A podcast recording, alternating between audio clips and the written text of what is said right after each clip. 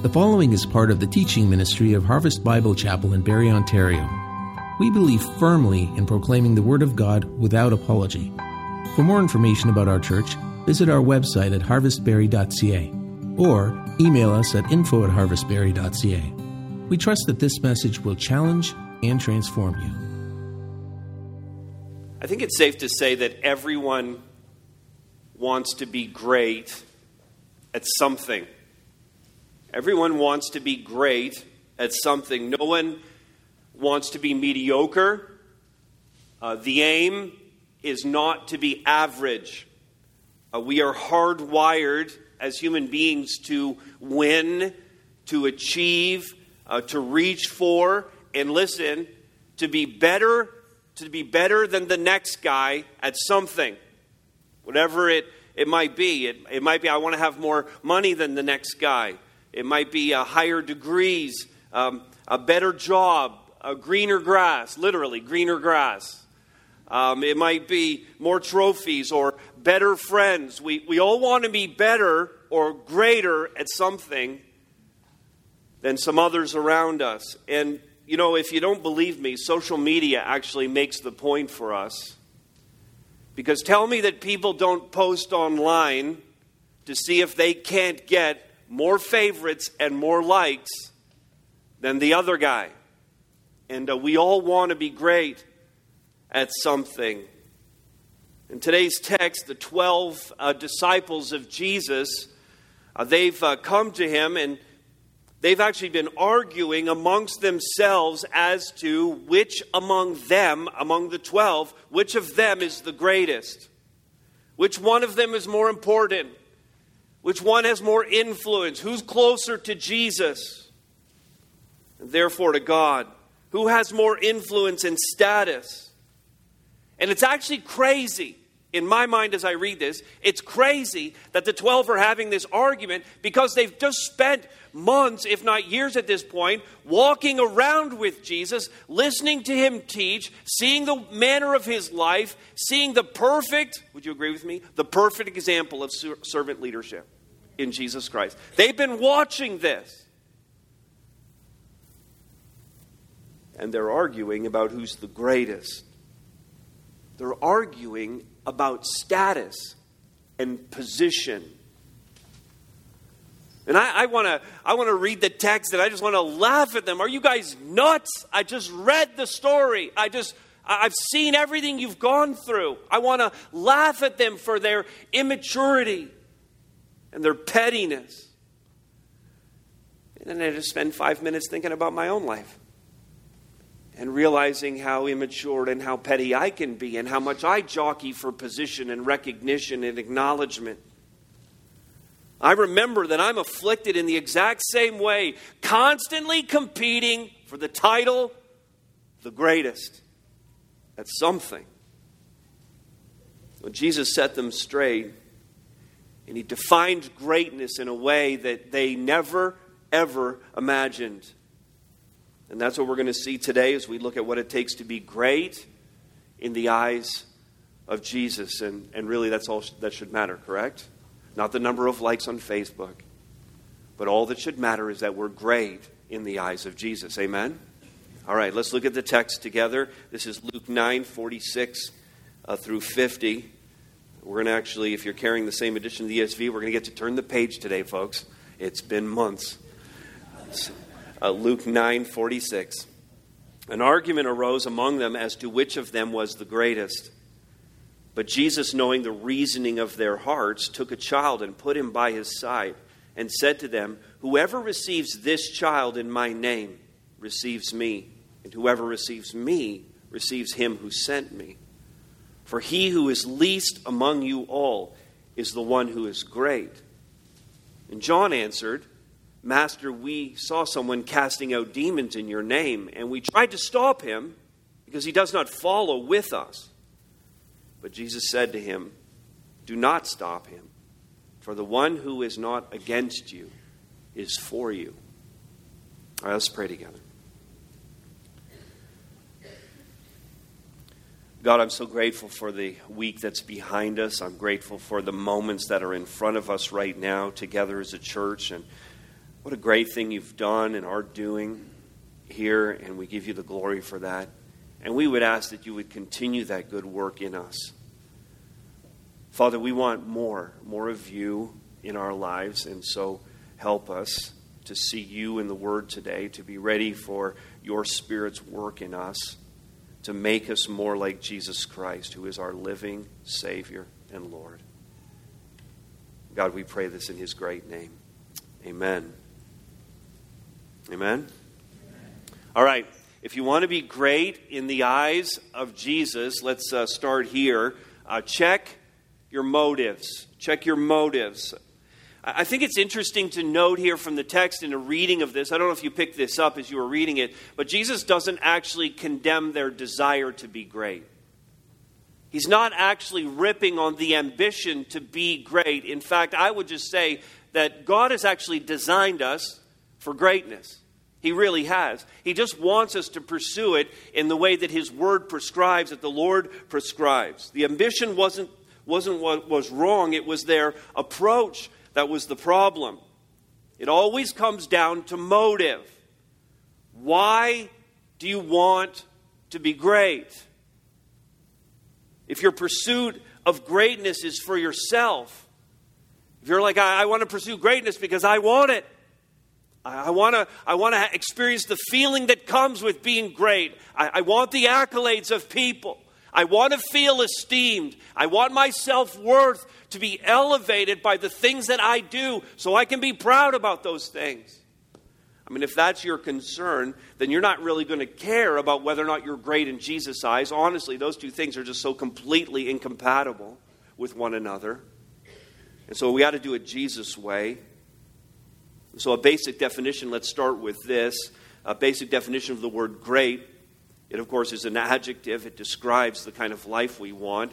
And to be great means to be notable or remarkable or exceptionally outstanding to be important or highly significant. That's the thing that we want to be if we want to be great. Thus, a person who is great has achieved importance, listen now, importance or distinction in a given field and recognized by others as such.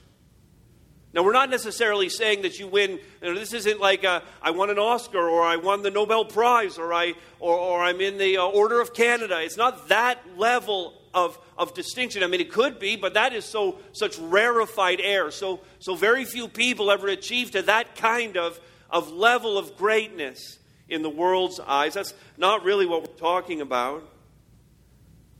But what is it for you? What, well, what could it be? Again, it's just by way of comparison to the people around us. And so, honestly, it could be the illustration from the introduction. It kind of makes us smile a little bit, but it honestly could be the best grass on the street. Like, I just, I just want. I just want to have the greenest grass. I want to have no weeds in my grass. I, I, will do whatever it takes to get there. I'll spend all kinds of money and time on it. It's, it's all about greener grass. I want to be on my street the guy with the greatest, greatest, greenest grass. Or maybe it's the nicest car in the lot. I want to have the nicest car. No rust, never dirty. It's always perfect and pristine. I love my car. Or maybe it's the best behaved kids or the kids that, this is a Facebook thing. My kids do the cutest things. I want to share it with everybody. And I just want to prove, because I know you posted something cute last week, but the thing that I'm posting is even cuter. My kids are cuter, clearly, than your kids. Like, like, like, please share what I just posted. We want to be the greatest. The number of friends you have, name dropping, who we know. We want to be the greatest. We can scale it to whatever level we want. That's what the 12 were looking for. Verse 46, look at it again. An argument arose among them as to which of them, which of the 12, doesn't even enter their mind that someone outside the 12 could be the greatest. Doesn't even enter their mind, by the way, that who's the, who, in this company, who's the greatest? Jesus is the greatest.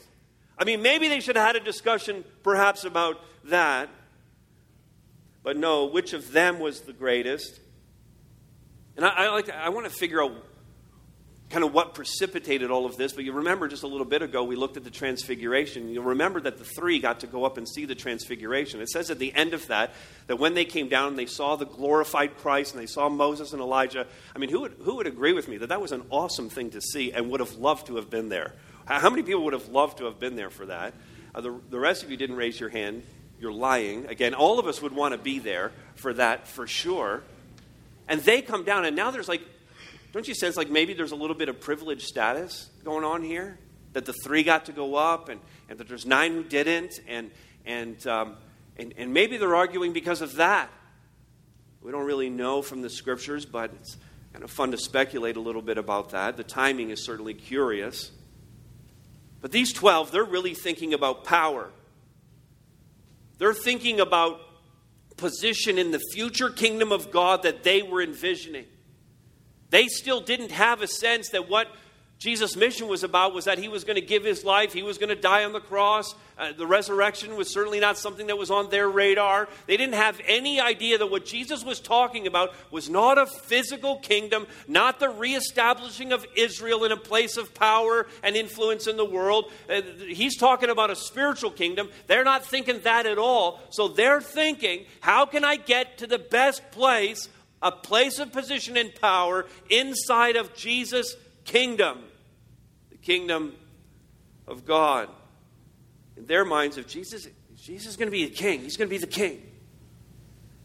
I got to make sure I've got a seat at the table. And I don't want to be down at the far end of the table, by the way. I want to be in the seats closest to Jesus. I want to be right beside him in that place of power and authority and position. I want to be the one that he leans over to and talks to in those whisper tones. So here's the thing verse 47, just the first part there, but Jesus, knowing the reasoning of their hearts. He, he's God. So, so he knows thoughts. He knows the intention of the heart. He, he knows motive. And we're talking here about checking motives. And the one thing we can never do with one another, ever, ever, ever do with one another, is question one another's motives. We can't know the heart. Cannot. When Matthew 7 1 says, do not judge, it says, do not judge motives. Don't tell anybody you know what's going on in their heart. That is the purview of God alone. And Jesus has that going on here. He knows their hearts, He knows their motives, and He knows their motive is off the mark. As we seek to do this for ourselves, because again, I, I can't help you uh, figure out what your motives are. I can't help you with that. I've got enough trouble of my own. Just figuring out my own motives and making sure that I'm in a good place, in a pure place uh, before the Lord in all the things that I pursue. But as, but as each of you do this just for yourself, are my motives pure in seeking greatness and seeking to be a great person? I just think it would be helpful for us to break this down. So let me give you three kind of three areas where we pursue greatness where we would need to check our motives. Okay? First one is this recognition. We talked a lot about this already. Fame, status, position. Is having the title so important to me? Do I trumpet my title? Do I tell people what I do and how great I am at it? Is it important to me that people know my status? How many degrees I have, what my role is in my job, how successful I've been, how many awards I've received? Is that important to you? If it is, you should check your motives. Or how about in the area of riches? Secondly, really just talking about possessions. Is your house too important to you? Are the things you have in your house too important to you? Is the amount of money you have in your investments too important to you? Are the cars in your driveway too important to you? Is all of that driving your identity? Is it driving your sense of significance? Is it the thing that marks your greatness? Look how great I am. Look how much I have. Obviously, I'm great recognition or riches, and then in this one, uh, relationships. I just want to be great in relationships. I mean, on its face, that sounds like the right thing, doesn't it? I, I want to be the best husband. I want to be the best uh, wife. I want to be the best mom or dad. I, I want to be. I want to be great in my relationships. And that sounds like a good thing, but so often, really, this is just a placeholder for anything related to I find my significance in other human beings. And whether that's that's in my marriage. You're, you're, you need to be great with, with Jesus. And, and listen, if you're great with Jesus, husband, you'll be great as a husband. If you're great with Jesus, wife, then you're going to be a great wife. Okay? Don't, don't worry so much about being a great parent. Be great with Jesus, and, and, and you'll be a great parent. So we got to get our motives straight. What we're going after. For some people, it's not even related to parenting or marriage. It's just sex for them. I, I, just need to relate to human beings in some way. And so we, we deviate from the biblical pattern of sexuality in order to find significance, to be great, to make us feel like we're something. So we measure greatness in terms of what we, listen, what we gain in all of these areas. Our greatness is measured in what I can get from all of this. How much recognition can I get? How, how much, how many riches do I have? How many relationships are coming my way? You need to check your motive on all of it. Why are you pursuing what you're pursuing? What's the purpose? Is it the glory of God in all of these things? I just want to please Him. Or is it the glory of fill in the blank with your own name? Is it for my glory? So that I might be great? I love this quote by uh, William Arthur Ward. He really just calls it out. Greatness is not found in possessions, power, position, or prestige. It is discovered in goodness, humility, service, and character. That's where greatness is found, and that's where Jesus goes with it. When he essentially says to them, oh, You have to lose your pride.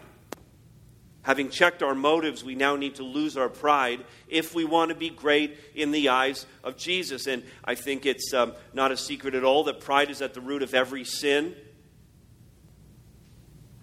It's at the root of every sin, but it's, it's glaring it's glaring when it comes to the seeking of greatness. Most often than not, pride at the root of every sin is just kind of tucked under the surface.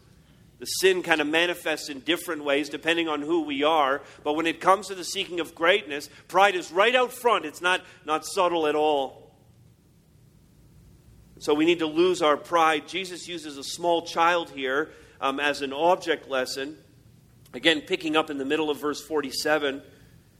He took a child and put him by his side and said to them, Whoever receives this child in my name receives me, and whoever receives me receives him who sent me. Now, the end game, the prize at the end, is God. It's the Father. That's, that's the end game for all of us. We're hardwired inside of us. We have this, this uh, divine spark in all of us, this, this longing for the eternal. We have eternity inside of us. We're all longing for God. That is the end game, to have a relationship with God. And Jesus kind of steps it out here and says, This is how we get that. We step it all back to receive God the Father, to have a relationship with the Creator. You need to receive Jesus.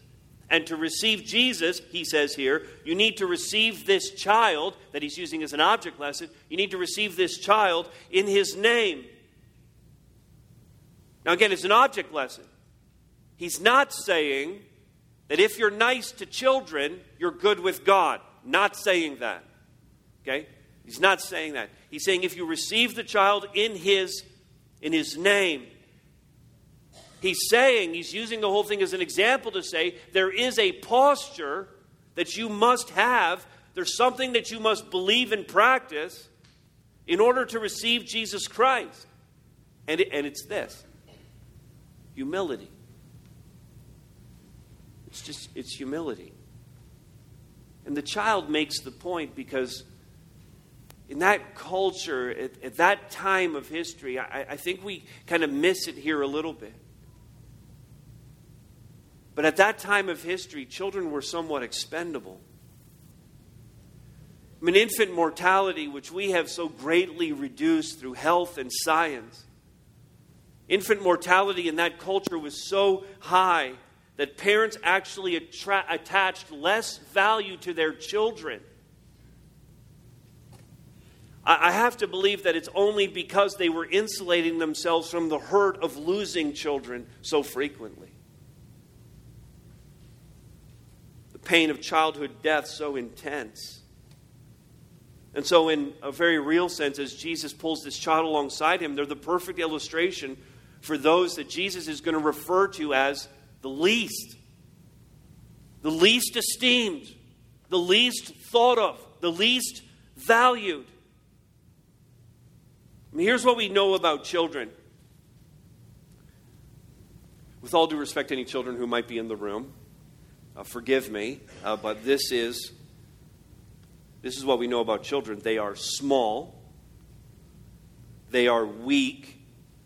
They are dependent and they are vulnerable.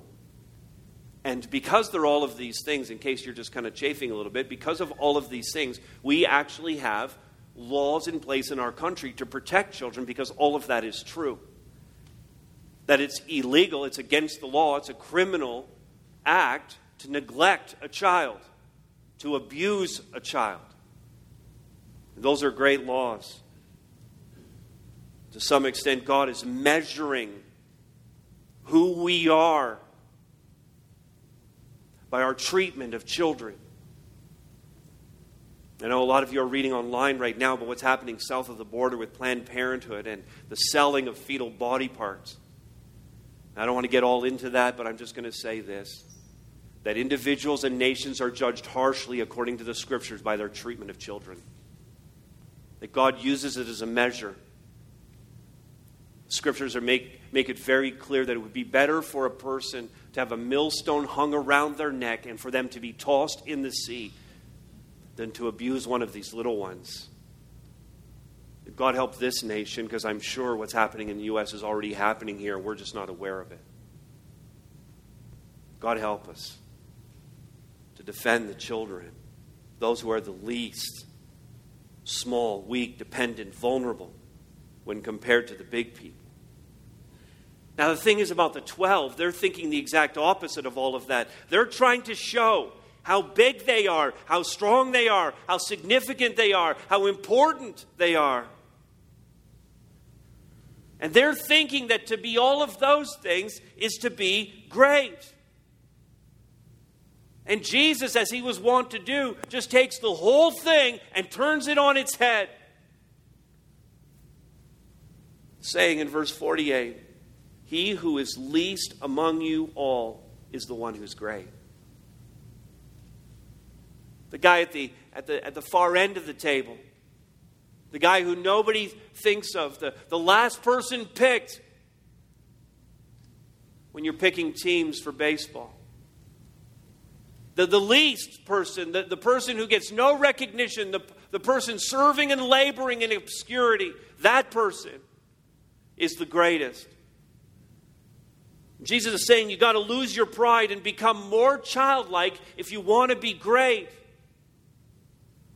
You have to think of yourself a little bit more as small, weak, dependent, vulnerable in order to be great. That had to be humbling to hear. Nobody, nobody was thinking that way. Nobody. And even as I'm saying the words in this room right now, I can just sense there's still some of us, because I have a little bit of it back here too, going, yes, but, yes, but, yes, but. We still need leaders. We need to be strong.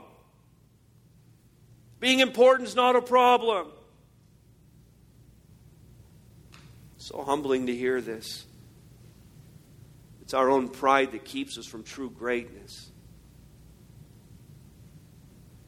Now, think about who's saying these words.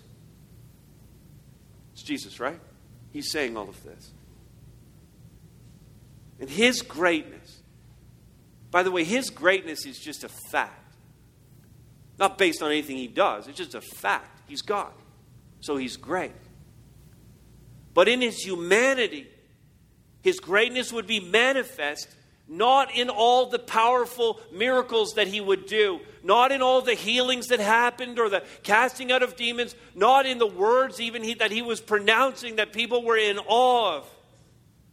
The thing that would mark his greatness would be the moment that he would make himself the least, submit himself to men, and allow himself, the King of glory, greatest one of all, to be crucified at the hands of the Romans. It was his sacrificial death that marked his greatness. He would serve us by giving his life on the cross, the ultimate act of servanthood. So I'm, I'm thinking now that greatness in the eyes of Jesus is not at all what you gain, but it's found in what you give. It's not in what you gain, but it's in what it's what you give. It's the sacrifice of self. It is to be the least. To be, as one commentator said, the one most willing to humble himself in order to serve others. When you're humble, as Jesus is suggesting here, you're willing to do whatever he says to become great, kingdom of God great. Whatever he says about it. The way Peter put it in his letter, 1 Peter 5 6, humble yourselves, therefore, under the mighty hand of God, so that, so that, at the proper time, God will exalt you. That you will become great in the proper time. But the way to get there is the way of humility. It's not a passive characteristic that a person automatically has. Oh, they're such a humble person. It's not that. But a decision that a person makes to put themselves under God and therefore to make them a servant of God and a servant of others. That's, that's greatness. Now, I want to I want to tell you, I, I saw multiple, dozens and dozens of examples of this in the past week. What an illustration we had of it, of this, of humility, of serving others, of losing pride when we watched this recap video a few minutes ago for our high five day camp. And, and the thing is, when we watch the video, here's, here's the thing we watch the children, don't we? Because they're so cute. And parents are looking for their kids. Oh, my kid's so cute. Aren't they great? I'm such a great mom. But the thing is, I'm watching the volunteers. What was more striking to me this week were, were not so much the campers, but the people who gave themselves to love the campers in Jesus' name. I saw one, one um, Peter's here. Peter did the survivor thing. And I just saw him on Friday, and his kids were here, and he's waiting for parents to pick them up. Five days of being in the woods with kids, and Peter's just leaning here like this.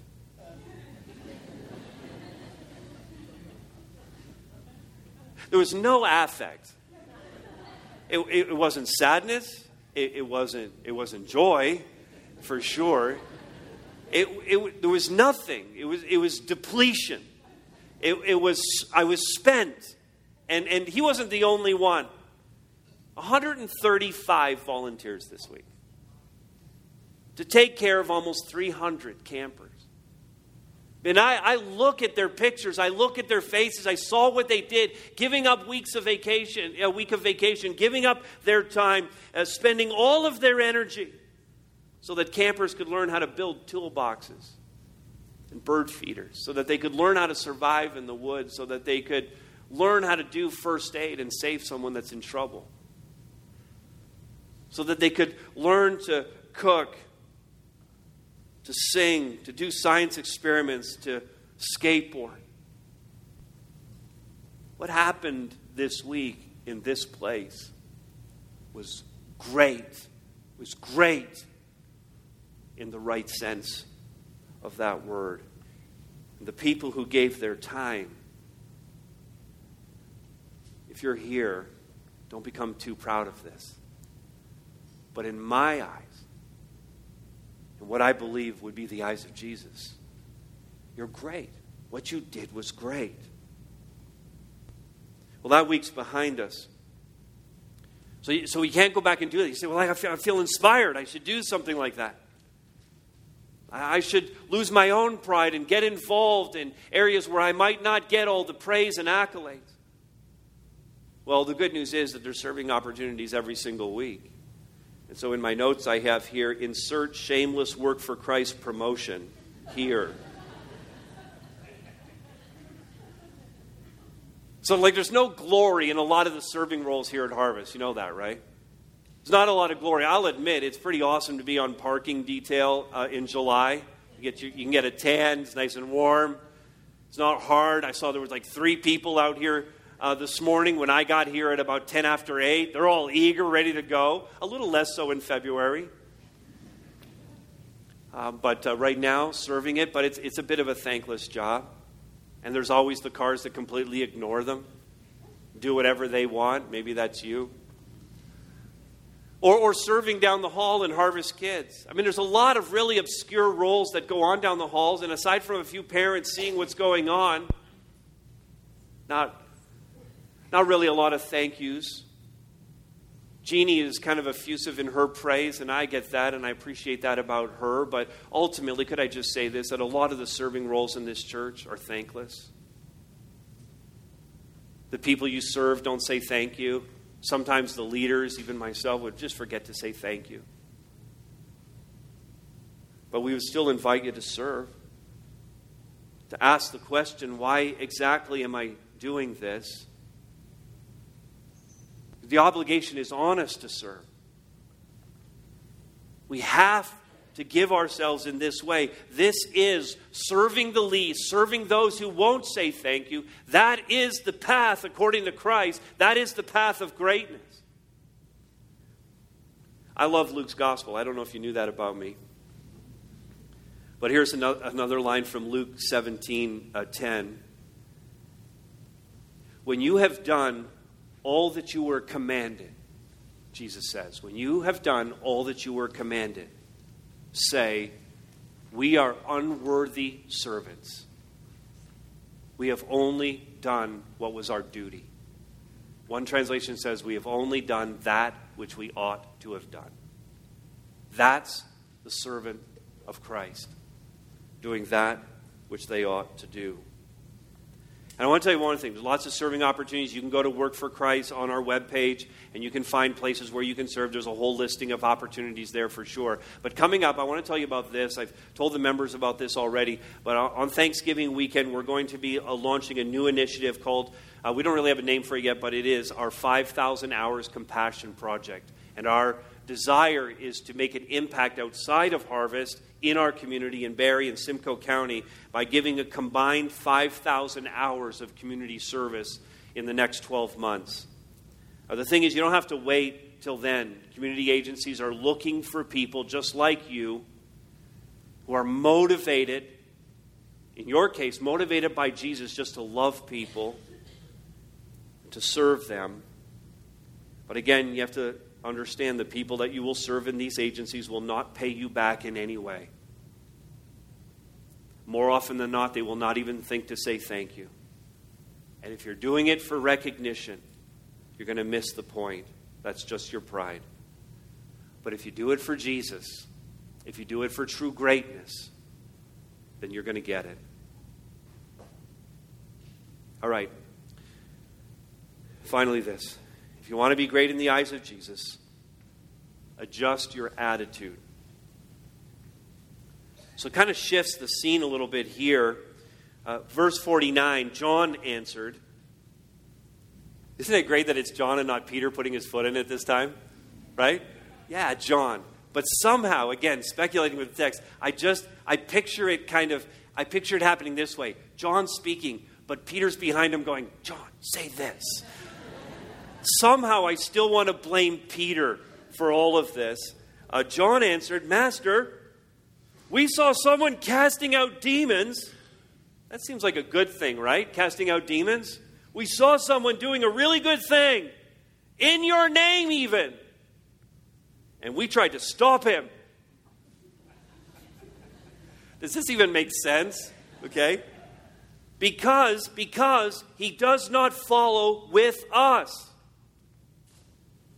Now Jesus had just finished saying to them, stop being so self-centered. Stop being so glory seeking. And John says on behalf of the 12, someone who isn't part of our little thing here, they're trying to do something. He's talking about the 12. This person, whoever they were, this nameless caster out of demons, is part of the larger group of those who are following Jesus, just not, just not part of the 12. Now, this issue is probably really stinging for them because they just remembered back to verse 40 that the disciples had failed to cast out a demon. Remember this? So, so maybe they're just a little upset. We couldn't get it done. The dad comes with his son, says, I, I talked to your disciples, they couldn't cast the demon out. Now, this other guy who's not part of the 12 is out there casting out demons. And so they're feeling like failures. And No one likes to be shown up.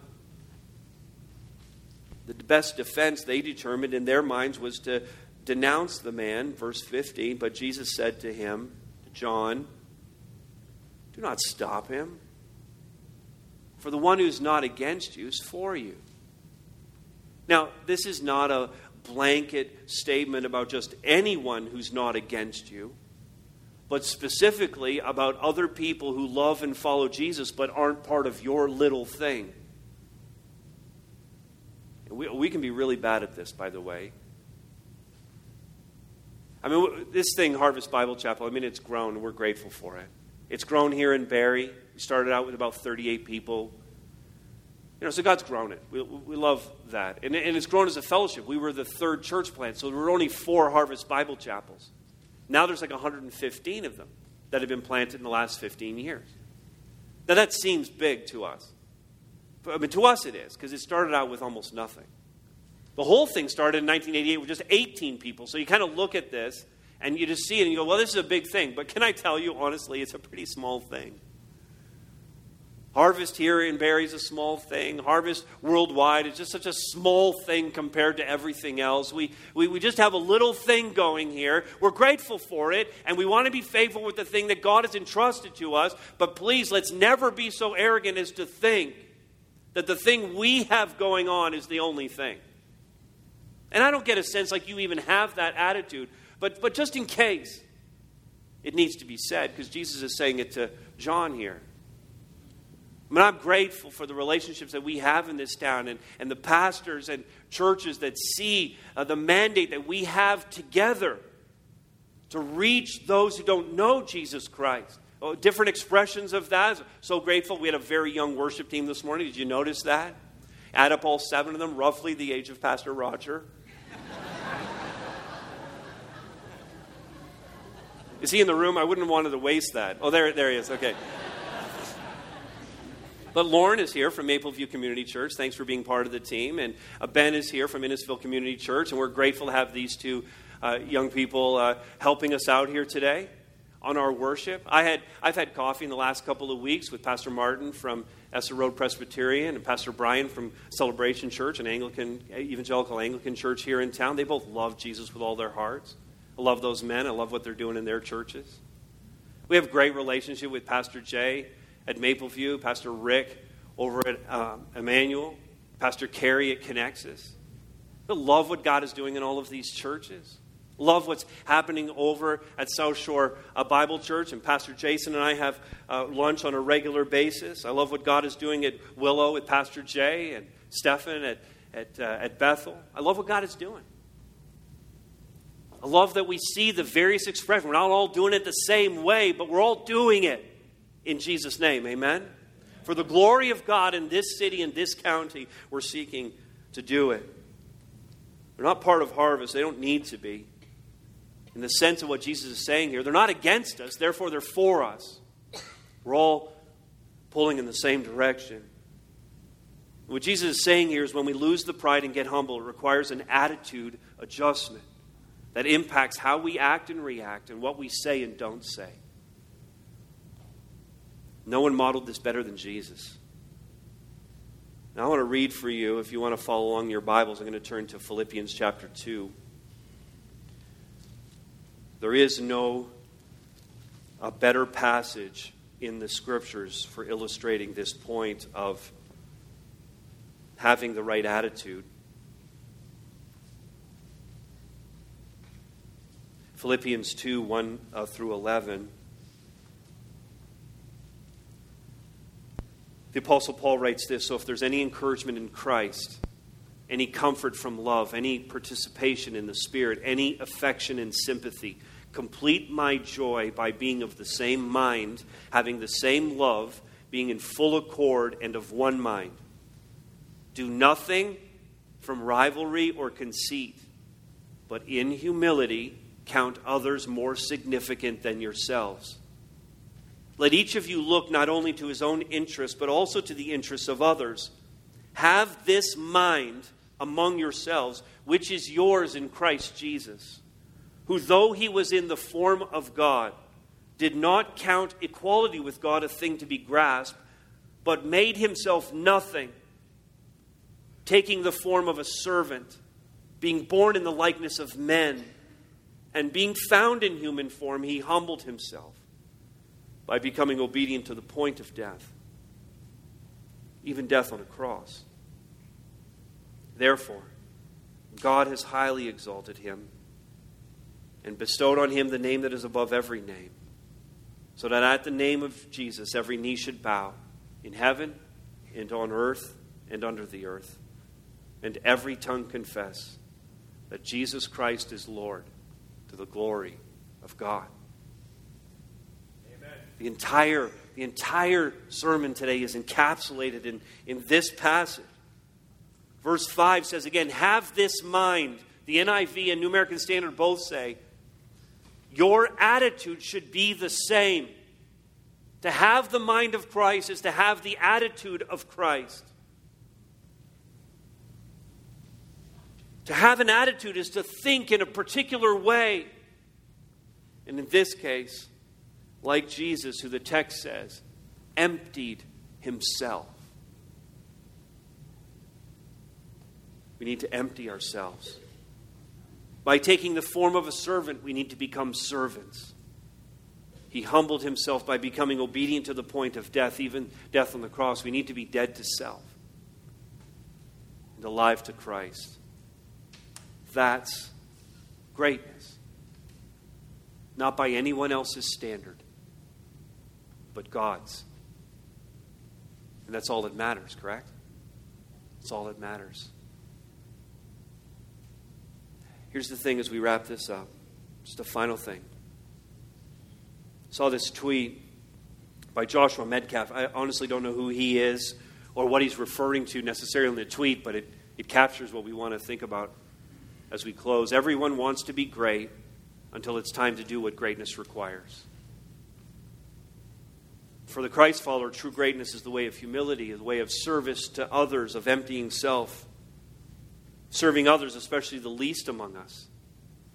And the question would be are you willing to do what's required to achieve greatness in Jesus' eyes, to check our motives, to lose our pride, and to adjust our attitudes? Thanks so much for listening. We always love hearing about the work God's doing in our listeners. If God's been doing a work in you, send us an email at info at harvestbarrie.ca. And remember, you are loved.